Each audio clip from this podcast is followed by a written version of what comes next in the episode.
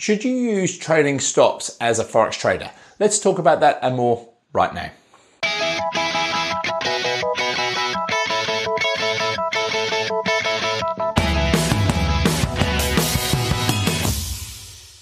Hi traders, Andrew Mitchum here from the Forex Trading Coach with video and podcast number 327.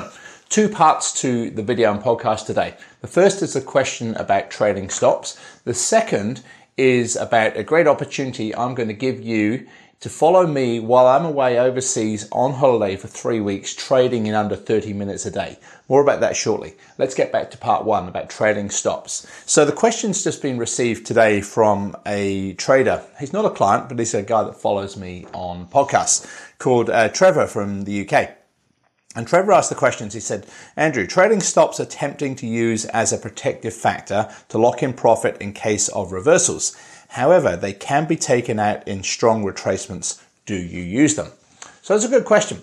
Uh, the short answer is no, I do not use trailing stops. Uh, but let's discuss them and their, their merits or, or otherwise. So a lot of people like the thought of a trailing stop because you think that it's going to keep you know, following your trade as you keep making profit and locking in more and more of the trade. And in theory, giving you a better return. That's the theory. There's a couple of practical issues that you need to be aware of. Um, I'm not sure about other trading platforms, but certainly if you use the MT4, MetaTrader 4 platform, if you use a trailing stop, you actually have to have your computer on. Now, if you have your platform open on a virtual server, that's fine, but most people probably would just have it on their desktop or their laptop. If you use a trailing stop and close your charts down, then the trailing stop will not be honored because it sits on your computer. A normal hard stop or a profit target sits with your broker, but a trailing stop does not. So there's a factor there that you need to be aware of, and probably a lot of people don't know that. The other thing is, uh, from a trading point of view, is how big a trailing stop do you use and when do you start to use it? You know, where do you put it? When do you introduce it? Does it depend on the currency pair or the time frame chart or the volatility in the market or, or flatness in the market right now? You know, if you put a, a 20 pip trailing stop, is that the same on the euro pound as it would be on the pound New Zealand? You know, one very slow, one very fast. Um, you know, all these type of things you need to consider. Um, and so I don't use trailing stops for those reasons. It, it, it's too much of a, a guess. I like to have a little bit more certainty in my trading. And so to me, the initial stop loss needs to be placed at a protective level for a reason. You know, don't just pick 30 pips because someone said so.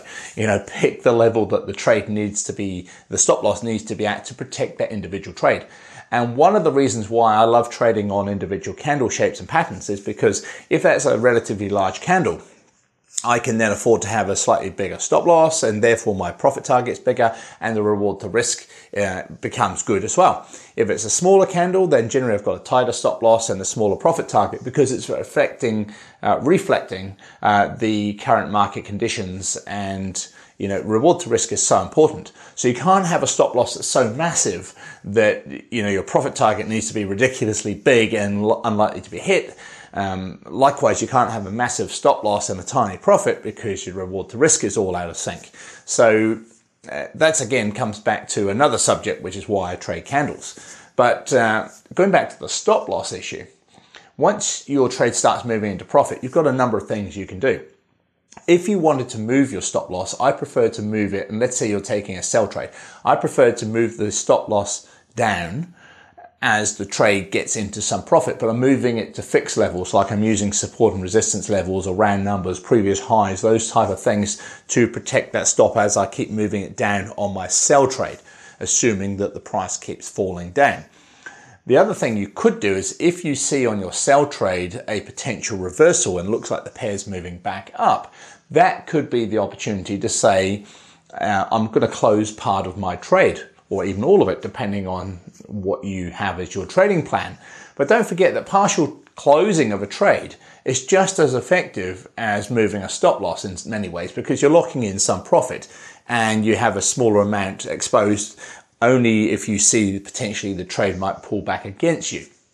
So there's a number of ways of doing it. So you can either move your stop loss to a set level and keep moving it, um, all of it as the trade keeps going in your favor, or you could partially close parts of the trade for profit And either way, you know, it depends on what you prefer as a trader.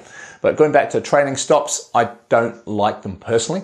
I find them very difficult to use and it becomes too um, you know too emotional and and you're taking a, a, stop loss and you know for a reason uh, is where it should be. Uh, but when you start trailing it it's more of a more of a guess more of a gamble.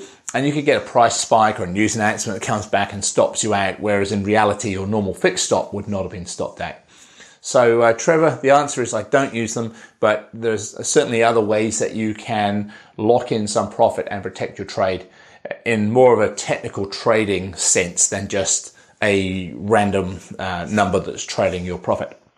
So that's uh, the trailing stop. The second part that I want to mention is uh, on Monday, the 8th of July, myself and my family were heading overseas to Europe, over to uh, England and also to France for three weeks. Now, during that time, I'm going to be trading just the daily and the weekly charts and I'm going to be making some videos recording what I'm doing and showing you how you can trade and travel. So I'll be trading in under 30 minutes each day. Generally, it's going to be 10 minutes uh, per day, but I'm saying under 30 minutes per day, and and that's it. If you'd like to follow me, and I'm going to be sharing with you the trades that I'm taking and the results of those trades, you know, whether they be good or bad, um, I'm taking those trades, I'll be sharing those trades with you and just sharing with you parts of the trip and how you can trade in under 30 minutes a day. If it's something you'd like to follow me in on the uh, on the journey over the next few weeks, then I'm going to put a link below this video and for you to sign up and uh, show your interest in uh, being updated on that journey. So whether you're just wanting to know how to trade in under 30 minutes a day so you can continue your normal life and work and family, etc., then definitely sign up. If you're interested in trading and traveling and spending less than 30 minutes per day and trading full time at the same time, then this is definitely something you need to uh, register. So find the link somewhere on this page and I'll update you uh, next week and when we start our family holiday. So uh, once again, this is Andrew Mitchum from the Forex Trading Coach. I'll see you this time next week. Bye for now.